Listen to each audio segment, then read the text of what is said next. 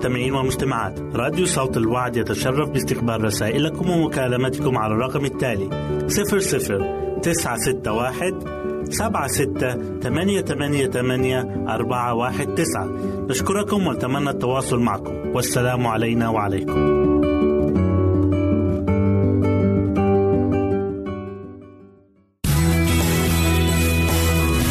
يمكنك استماع وتحميل برامجنا من موقعنا على الإنترنت. www.awr.org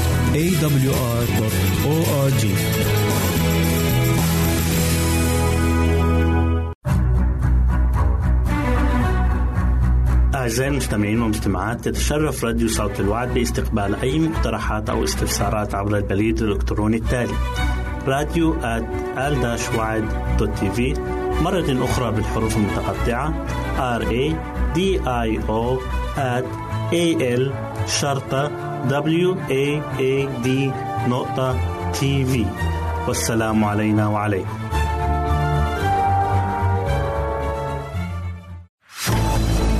أعزائي المستمعين والمستمعات راديو صوت الوعد لا يكتفي بخدمتكم عبر الموجات الصوتية فقط بل وإنه يطرح لكم موقعا إلكترونيا يمكنكم من خلاله مشاهدة أجمل البرامج الدينية الثقافية الاجتماعية وغيرها من المواضيع الشيقة. يمكنكم زيارة الموقع من خلال العنوان التالي www.al waad.tv مرة أخرى بالحروف المتقطعة.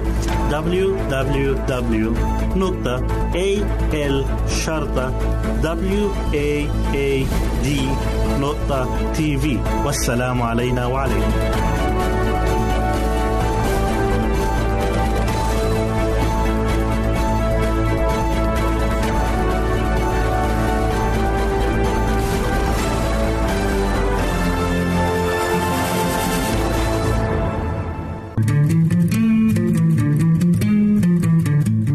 تستمعون إلى إذاعة صوت الوعي.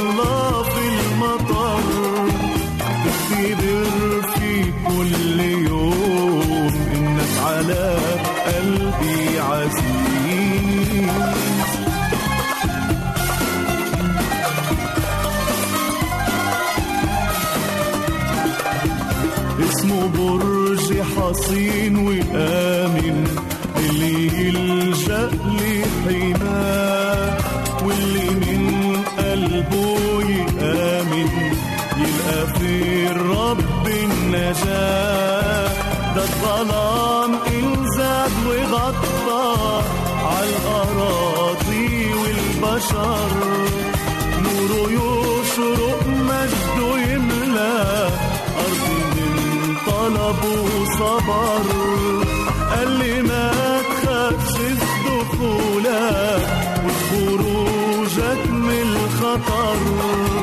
استرك من الريح وإيدي ما ضل في المطر. قال لي ما تخافش في دخولك وخروجك من الخطر. استرك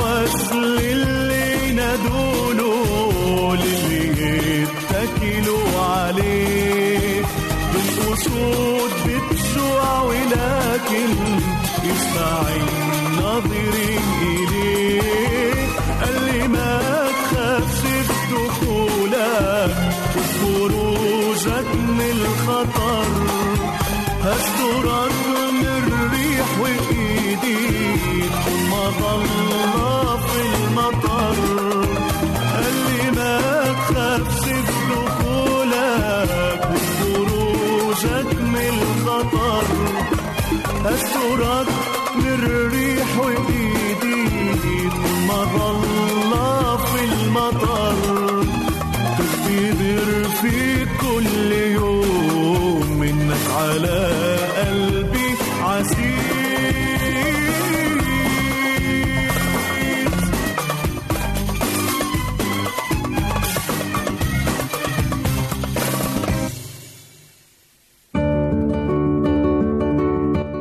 المستمعين والمستمعات. راديو صوت الوعد يتشرف باستقبال رسائلكم ومكالمتكم على الرقم التالي 00 961 سبعة ستة ثمانية ثمانية ثمانية أربعة واحد تسعة.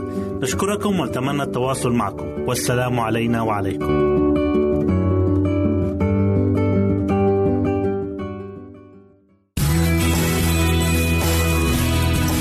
استماع وتحميل برامجنا من موقعنا على الإنترنت www.awr.org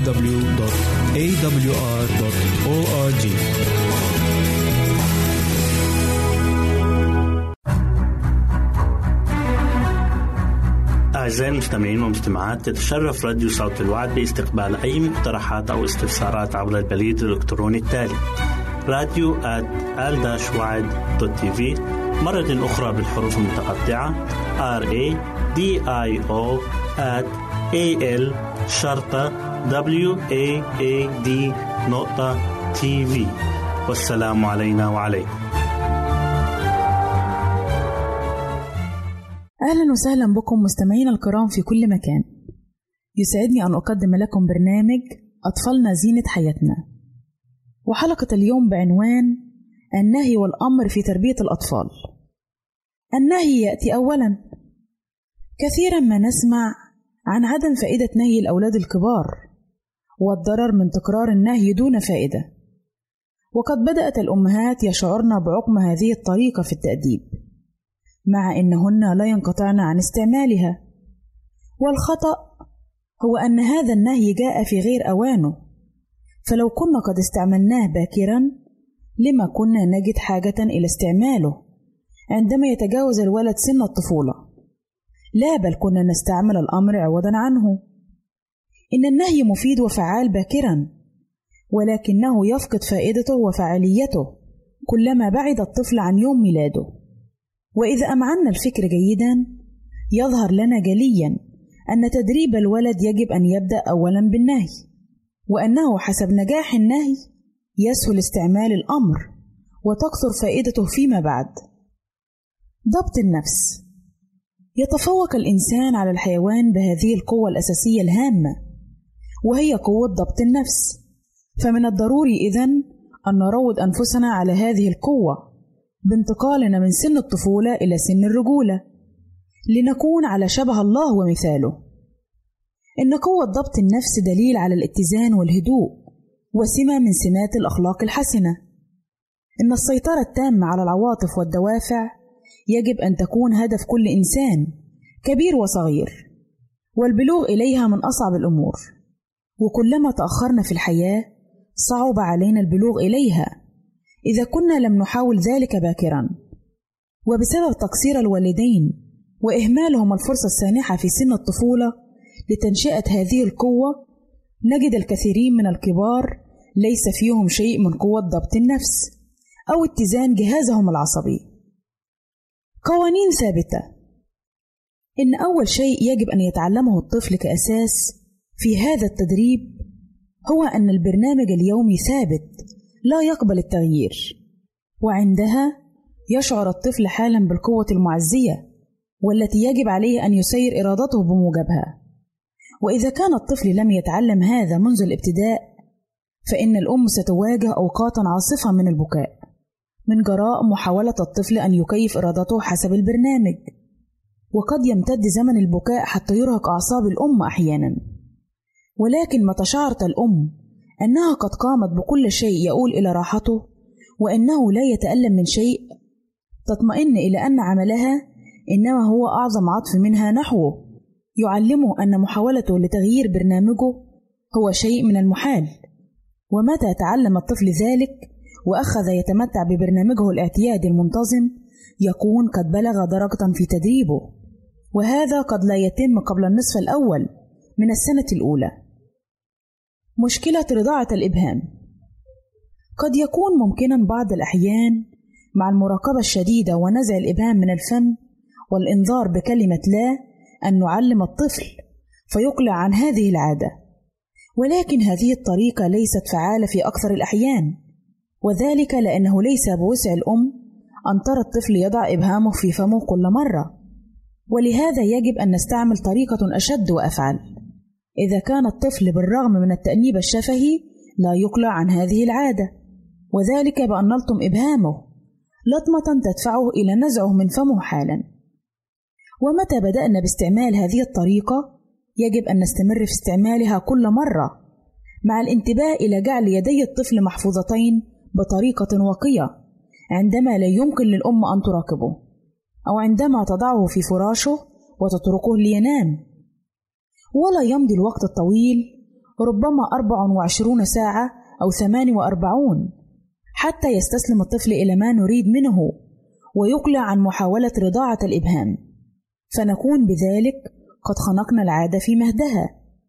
ولكن إذا كان الطفل تملكته العادة واستمر بها مدة طويلة فأن وقت التغلب عليها هو لا شك أطول. وحتى في هذه الحالة لا أرى طريقة أفضل مما ذكرت. فمتى عرف الطفل أن وراء التمتع برضاعة الأصبع انزعاجا مقلقا فإنه يلجأ إلى الحكمة والرؤية قبل الإقدام على العمل. وهذا ما يمرن فيه عادة ضبط النفس الأمر الذي لا يثمن في إنشاء الأخلاق الحسنة. وإنماء الاتزان في جهازه العصبي. فكل عمل يمكن القيام به والذي يقود الطفل لإنماء الرادع الداخلي لضبط دوافعه أو بعبارة أخرى لردع نفسه بنفسه إنما هو أفضل بما لا يقاس من مجرد وضع العراقيل التي يستحيل عليه نزعها والتي كان لا شك ينزعها لو قدر على ذلك. ومن منكم رأى فرح الطفل وقد انتصر على أمه فنزع الرباط عن الإبهام. أو مزق الغلاف عنه حتى تتحول المسألة إلى مباراة بين الأم وطفلها والطفل هو عادة الرابح لأنه مهما تبلغ مهارة الأم وحذرها لا توازي مهارة طفلها في ذلك لأن لا عمل للطفل سوى المحاولة للتغلب على الأم إذا أمكنه الأمر. ولهذا نراه يحصر كل قواه ويتغلب في النهاية. ولكن إذا كان الرادع داخليا يصبح الطفل فردا محترما يعتمد عليه ويعمل الحسن لأنه تعلم أن الحسن يعقبه ثوابه. وإذا تمكنت الأم من أن تبلغ طفلها هذه الدرجة من ضبط النفس حتى بواسطة تدابير شديدة قاسية تكون قد وضعت بذلك الحجر الأساسي في بناء أخلاقه. إلى هنا نأتي أعزائي إلى نهاية برنامجنا أطفالنا زينة حياتنا. نسعد بتلقي آرائكم ومقترحاتكم وتعليقاتكم. وإلى لقاء آخر على أمل أن نلتقي بكم. تقبلوا مني ومن أسرة البرنامج أرق وأطيب تحية. وسلام الله معكم. أعزائي المستمعين والمستمعات راديو صوت الوعد لا يكتفي بخدمتكم عبر الموجات الصوتية فقط بل وإنه يطرح لكم موقعا إلكترونيا يمكنكم من خلاله مشاهدة أجمل البرامج الدينية الثقافية الاجتماعية وغيرها من المواضيع الشيقة. يمكنكم زيارة الموقع من خلال العنوان التالي www.al-waad.tv مرة أخرى بالحروف المتقطعة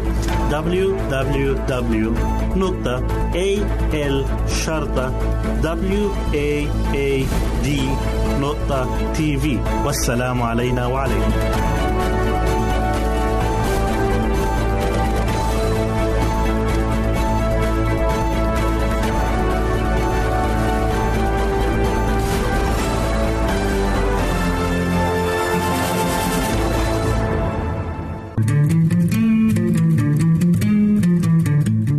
تستمعون إلى إذاعة صوت الوعي.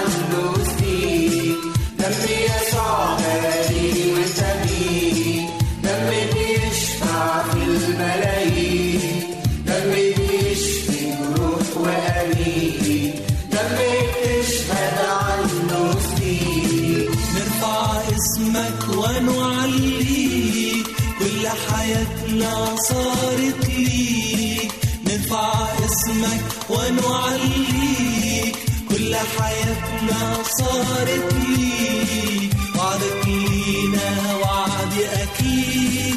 ساكن فينا يا أغلى مليك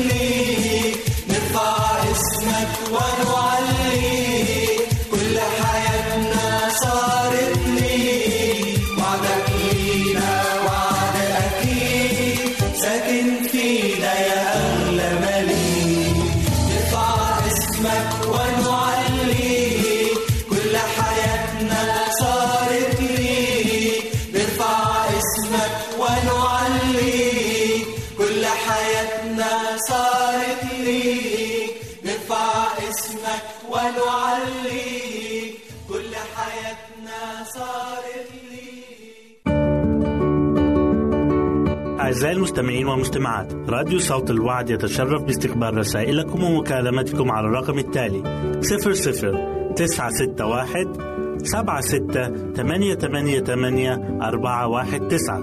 نشكركم ونتمنى التواصل معكم. والسلام علينا وعليكم.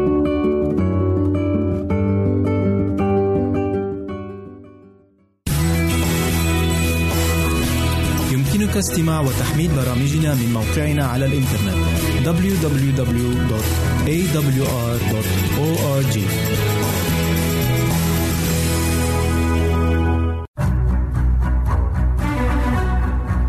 أعزائي المستمعين والمستمعات تتشرف راديو صوت الوعد باستقبال أي مقترحات أو استفسارات عبر البريد الإلكتروني التالي راديو في مرة أخرى بالحروف المتقطعة. R A D I O at A L شرطة W A A D نقطة تي في والسلام علينا وعليكم. حبايب الحلوين أهلا بيكم في برنامج قصص وحكايات لأحلى صبيان وبنات. قصتنا النهاردة عن ولد اسمه ناصر وأخته منى. قال ناصر بصوت عالي الحق عليك يا منى في اللي حصل ده. قال الكلام ده لأخته وهو بيبص على العروسة بتاعتها اللي وقع على الأرض ومكسورة. وراحت ردت أخته بغضب. لأ الحق عليك أنت. أنت السبب في كده. قال لها لأ أنا ما عملتش حاجة. قالت له لأ أنت عملت. قال لها أنت ما بتفهميش؟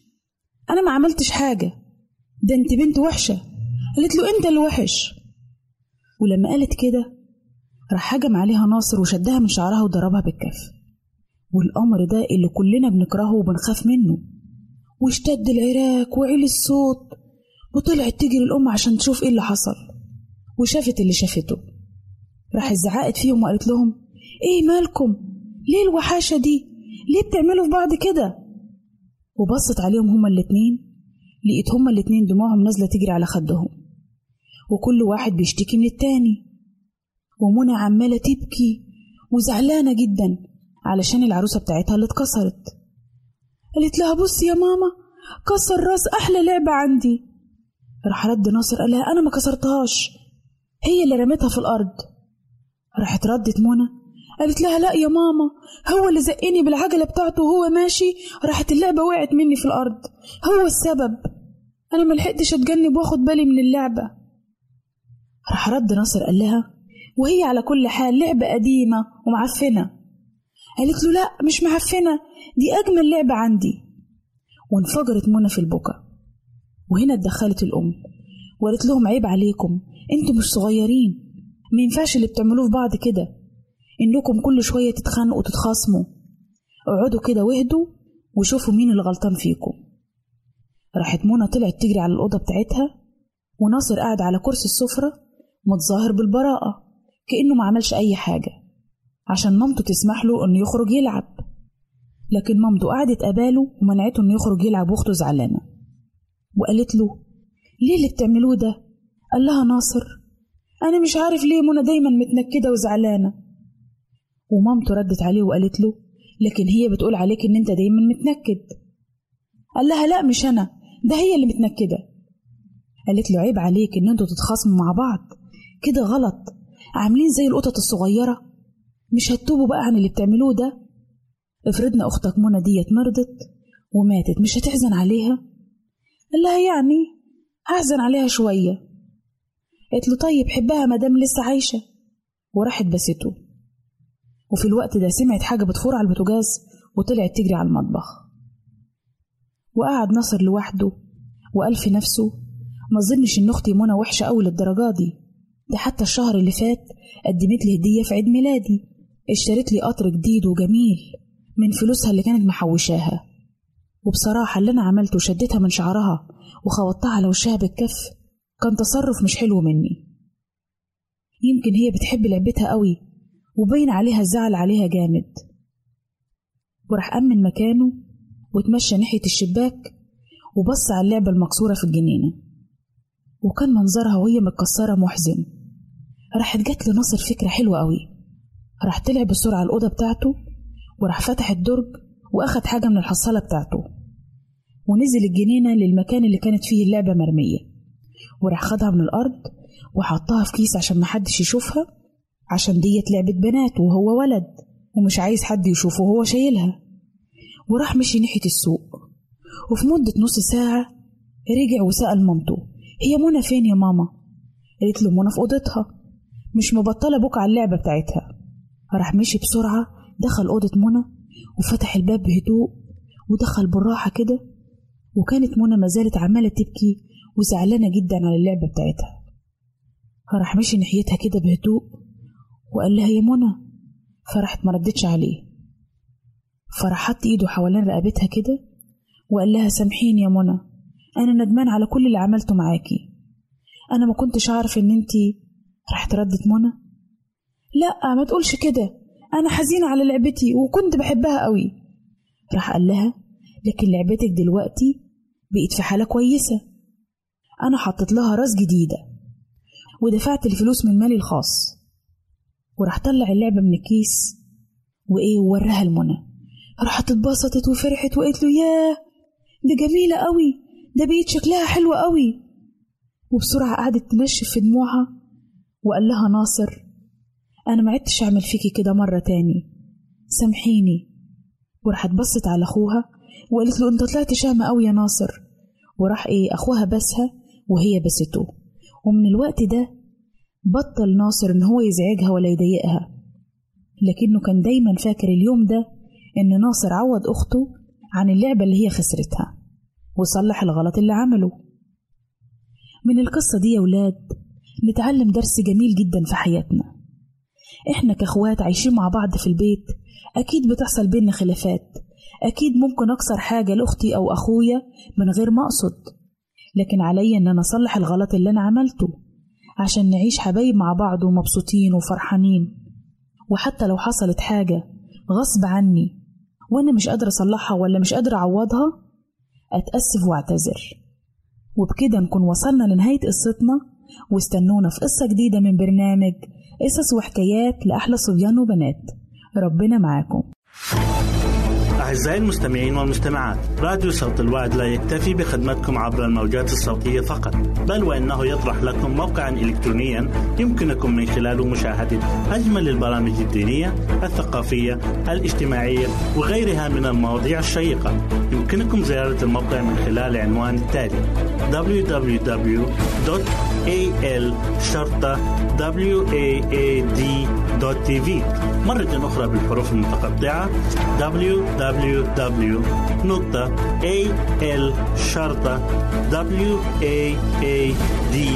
www.al-waad.tv والسلام علينا وعليكم.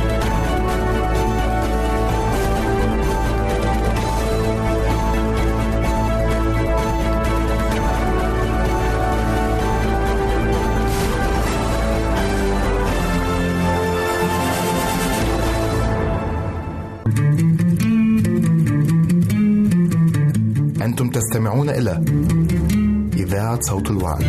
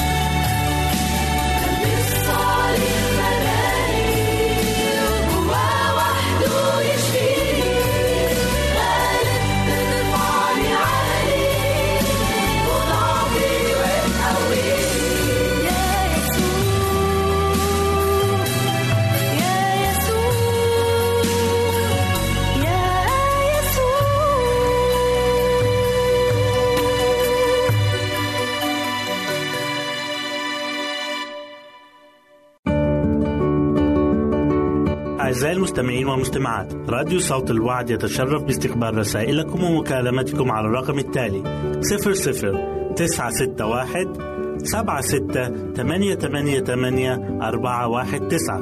نشكركم ونتمنى التواصل معكم. والسلام علينا وعليكم.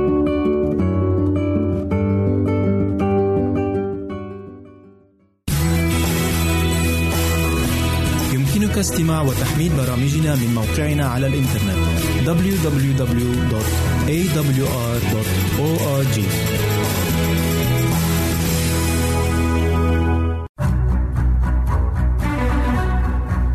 أعزائي المستمعين والمستمعات تتشرف راديو صوت الوعد باستقبال أي مقترحات أو استفسارات عبر البريد الإلكتروني التالي راديو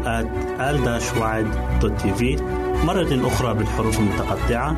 R A D I O at A L شرطة W A A D نقطة تي في والسلام علينا وعليكم.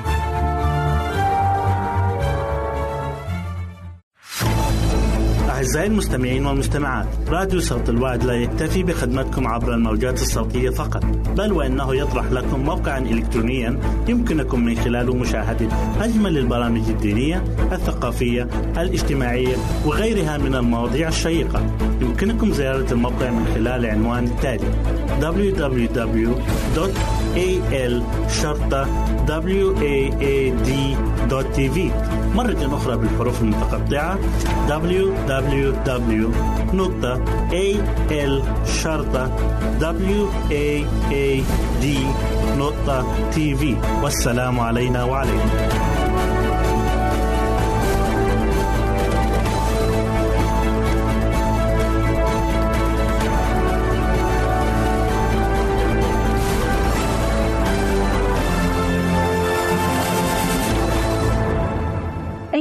أيها المستمعون الأفاضل.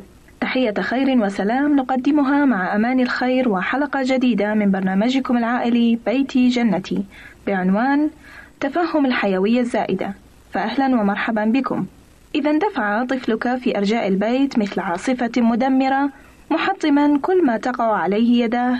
فقد يكون ابنك متمتعا بحيوية زائدة. مثل هذا الطفل بحاجة إلى نوع خاص من الوالدين. إذا أريد له أن ينمو ويترعرع.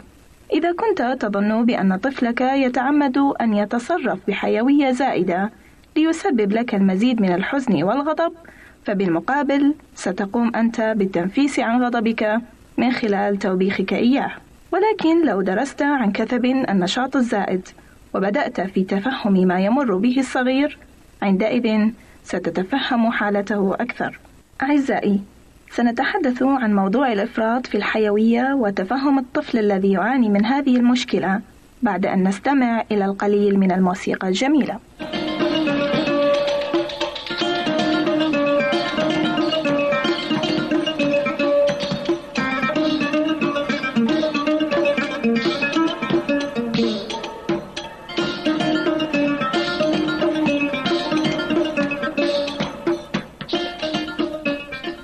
عزيزي المستمع، ماذا يعني لك الإفراط في النشاط لدى الطفل؟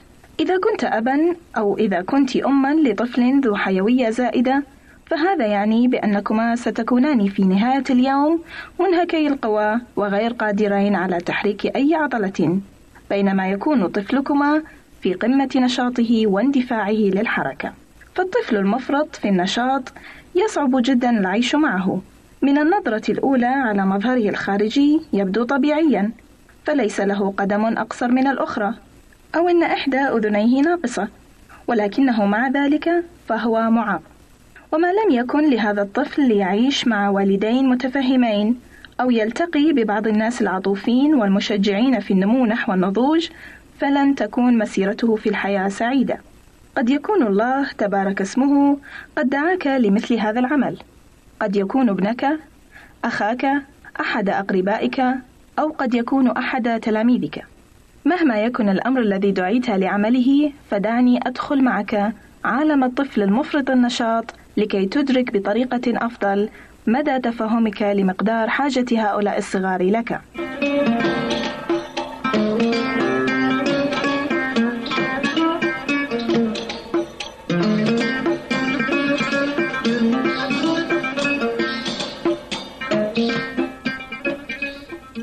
يمكن لبعض الأطفال المفرطي النشاط أن يكونوا أذكياء ولكن ليس جميعهم.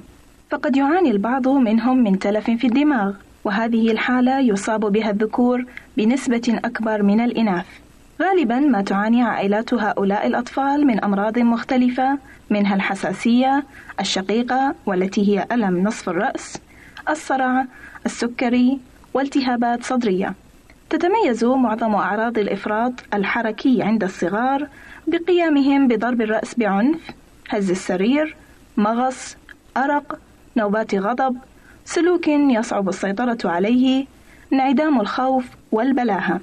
كما أن هناك صعوبات في التحدث نقص في التركيز توتر وصعوبة في تكوين صداقات. كل هذه الأعراض تسبب توترا كبيرا في المدرسة والبيت. ويبدو بأن أكثر السنوات صعوبة للأطفال المفرطين في النشاط ووالديهم هي تلك التي تسبق دخولهم المدرسة بقليل وكذلك سنواتهم الأولى في الدراسة. وهذا هو الوقت الذي فيه تتضارب توقعات الوالدين والمعلمين مع قدرات الطفل. دعونا الآن أعزائي نواجه الأمر بوضوح أكثر. فالصفوف التي يدرس فيها مدرس واحد ثلاثين طالبا لم تصمم لتحوي على تلميذ مفرط الحركة الذي لا يستطيع أن يجلس في مقعده لأكثر من دقيقتين حيث يأكل قلمه الرصاص قبل أن يكتب اسمه على الورقة. يتكلم طوال الوقت يعبث بكل ما كتب عليه ممنوع اللمس ويقوم بفك كل البراغي المرتخية. يتعلم الكثير من الأطفال كيفية موازنة تصرفاتهم. وبطريقة ما تتم هذه الموازنة خلال مرحلتي الإعدادية والثانوية. ولكن من الممكن أن تستمر أعراض الطفل المفرط النشاط إلى سن البلوغ خصوصا إذا كان نشاطه غير مرغوب به من قبل الناس المهمين في حياته حيث يشعر هذا الطفل بالرفض وعدم الأهمية لأن الكل يصرخ في وجهه ويرفضون فكرة كونه في وسطهم ما لم يغير تصرفاته. وهذا في حد ذاته مدمر للشخص الذي لا قوة لديه للتغيير وإذا لم يجد هذا الطفل القبول والاهتمام الإيجابي فعند بلوغه سن الرشد ستزداد فرص مواجهته لصعوبات اجتماعية ومشاكل ناتجة عن عدم مقدرته بالاحتفاظ بوظيفة. يكبر الشعور بالوحدة بالنسبة لهؤلاء الأطفال مع نموهم، لأنهم يكتشفون بأن تكوين العلاقات مع الآخرين هي مشكلة. وللأسف وكما تؤكد الأبحاث فإن هؤلاء الأطفال غالبا ما يصبحون مدمنين على المسكرات والمخدرات. أو قد تصل الحالة إلى أسوأ من هذا. لا أخبركم بهذه الأمور لكي أخيفكم أو لأدخل اليأس إلى قلوبكم إذا كان لديكم طفل شديد الحركة. ولكني بدلا من ذلك أحب تشجيعكم للوصول إلى هذا الطفل الصعب وعائلته. وبصبركم في التعامل معه وتفهمكم لوضعه بإمكانكم أن تشعروا الطفل بأهميته. ولا شك من أن محبتكم ستزيد بشكل كبير فرص عيشه حياة نشيطة ومنتجة.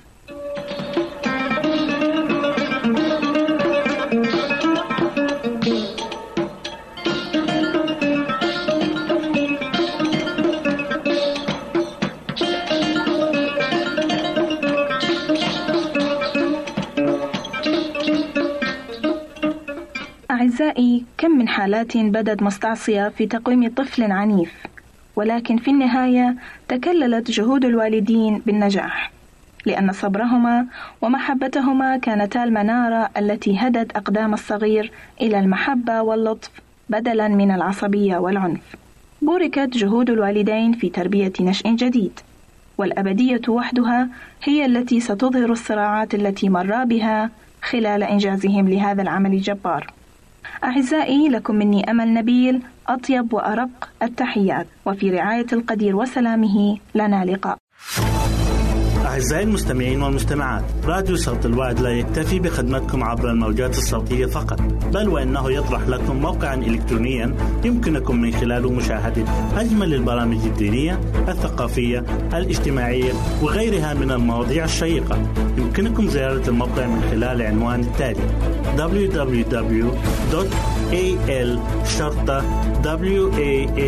www.al.waad.tv مرة أخرى بالحروف المتقطعة www.al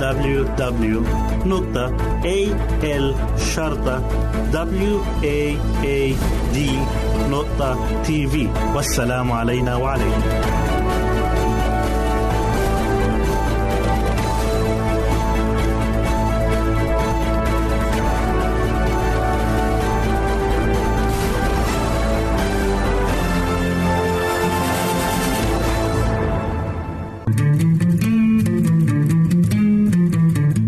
أنتم تستمعون إلى إذاعة صوت الوعي.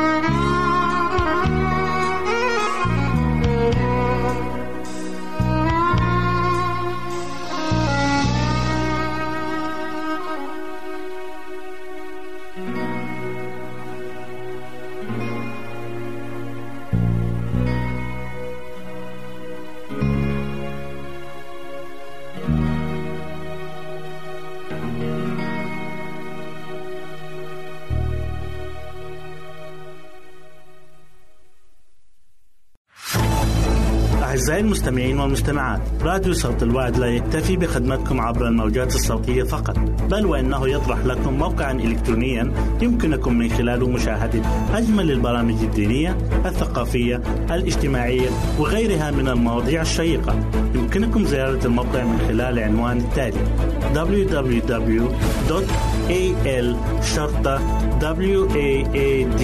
www.al-waad.tv مرة أخرى بالحروف المتقطعة. www.al-waad.tv والسلام علينا وعليكم.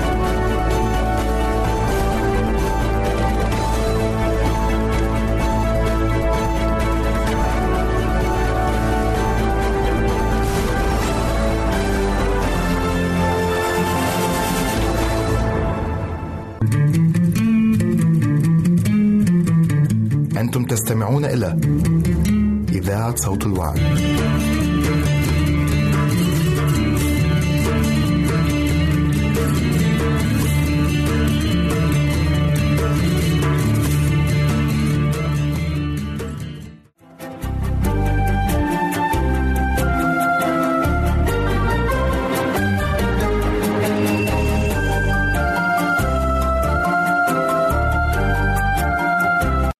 أعزائي المستمعين مرة أخرى نرحب بكم في حلقة جديدة من برنامج دروس حياتية من عائلات كتابية.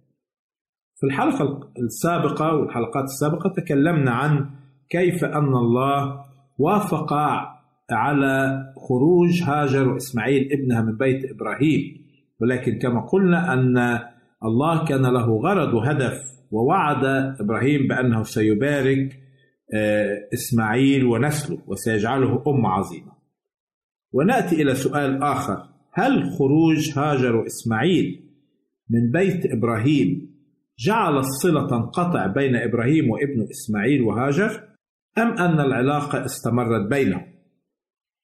لا يذكر الكتاب المقدس صراحة حدوث أي اتصال بين إبراهيم وابنه إسماعيل. بعد خروج إسماعيل وأمه من بيت إبراهيم. لأن الكتاب المقدس يشير كيف أن الله اعتنى بإسماعيل وهاجر ولكن يركز الكتاب بعد ذلك على إسحاق ونسله. ومع ذلك نستطيع أن نفهم الكتاب المقدس أنه قد يكون هناك نوع من التواصل بين إبراهيم وإسماعيل ابنه والدليل على ذلك أن الكتاب يذكر في تكوين أصحاح 25 عدد 9 أنه عندما مات إبراهيم أنه قام بدفن إبراهيم إسحاق وإسماعيل ابناه وهذا يدل على أن إسماعيل كان على علم بأخبار أبيه أول بأول. كذلك يفهم من النص الكتابي أنه لم تكن هناك عداوة بين إسحاق وإسماعيل. فخروج هاجر وإسماعيل من بيت إبراهيم نجد أن الله قصد به خيرا لإسحاق وإسماعيل كليهما. كذلك نقرأ في تكوين أصحاح 22 حادثة هامة جدا. كيف أن الله امتحن إبراهيم بطلبه أن يقدم إسحاق ذبيحة ويصعده محرقة للرب؟ فهل كان إبراهيم يعلم بأن هذا الطلب هو اختبار طاعة وإيمان له؟ أم أنه كان على استعداد أن يقدم ابنه بالفعل محرقة للرب؟ ما هو الدرس الذي نتعلمه كآباء من إبراهيم؟ والدرس الذي نتعلمه كأبناء من إسحاق. عندما نرجع قبل هذه الأحداث نجد الله وعد إبراهيم أنه سيبارك نسله ويكثره كنجوم السماء. وبعدها حدد الله أنه من سارة سيبارك الله هذا النسل. لذلك عندما أعطاها الله إسحاق هو وزوجته في سن الشيخوخة كان يدرك إبراهيم بأن هذا ابن المواعيد الإلهية. وهنا عندما طلب الله من إبراهيم أن يقدم إسحاق محرقة لم يتردد إبراهيم وبالفعل كان على استعداد تام أن يقدم ابنه. يمكن هناك آيات كتبها لنا الرسول بولس توضح هذا الأمر. فنقرأ في سفر العبرانيين أصحاح 11 والأعداد من 17 إلى 19 يقول الكتاب بالإيمان قدم إبراهيم إسحاق وهو مجرب قدم الذي قبل المواعيد وحيده. الذي قيل له أنه بإسحاق يدعى لك نسل. إذ حسب أن الله قادر على الإقامة من الأموات أيضا. الذين منهم أخذه أيضا في مثال. على الرغم من أن الله بعد ذلك لم يسمح لإبراهيم أن يذبح ابنه لكن الكتاب المقدس يعتبر أنه قدمه لله. وهذا يدل على استعداد إبراهيم الكامل لإطاعة الله. ولكن كيف يقدمه محرقة لله؟ وفي نفس الوقت وعد الله أن يبارك إسحاق ونسله. نجد الآية 19 توضح هذا الأمر وهو أن إبراهيم كان يؤمن أن الله قادر أن يقيم ابنه من الأموات. وهنا هذا الامتحان أظهر طاعة إبراهيم التامة لله. وفي هذا الامتحان الذي قدمه الله لإبراهيم درس لنا جميعا حيث نتعلم من تصرف إبراهيم أن يكون الله أولا في حياتنا. محبتنا له أولا وقبل كل شيء. حتى أولادنا يجب أن يأتي الله أولا وقبل كل شيء. يقول السيد المسيح في إنجيل متى أصحاح 10 وعدد 37 من أحب أبا أو أما أكثر مني فلا يستحقني ومن أحب ابنا أو ابنة أكثر مني فلا يستحقني. كذلك علينا كأبناء أن نتعلم درس هام من إسحاق وهو الطاعة والمحبة. أيضا لله ولأبيه إبراهيم. فعلى الرغم أن إسحاق كان شابا إبراهيم رجل مسن متقدم في الأيام إلا أن الكتاب يوضح أن إسحاق لم تبدو منه أي مقاومة لأبيه لكنه هو أيضا كان لديه الاستعداد للامتثال والطاعة لأمر الله. ولأبيه وهذا درس يجب أن يتعلمه أولادنا وبناتنا. في البيت يجب أن نعلمهم المحبة والطاعة لله ويجب أن نعلمهم الطاعة لوالديهم أيضا. يقول الرسول بولس في أفسس أصحاح ستة وعدد واحد أيها الأولاد أطيعوا والديكم في الرب لأن هذا حق أعزائي المستمعين في ختام هذه الحلقة سعدت كثيرا أن أكون معكم وحتى نلقاكم في حلقة قادمة سلام الرب يكون معكم. thank you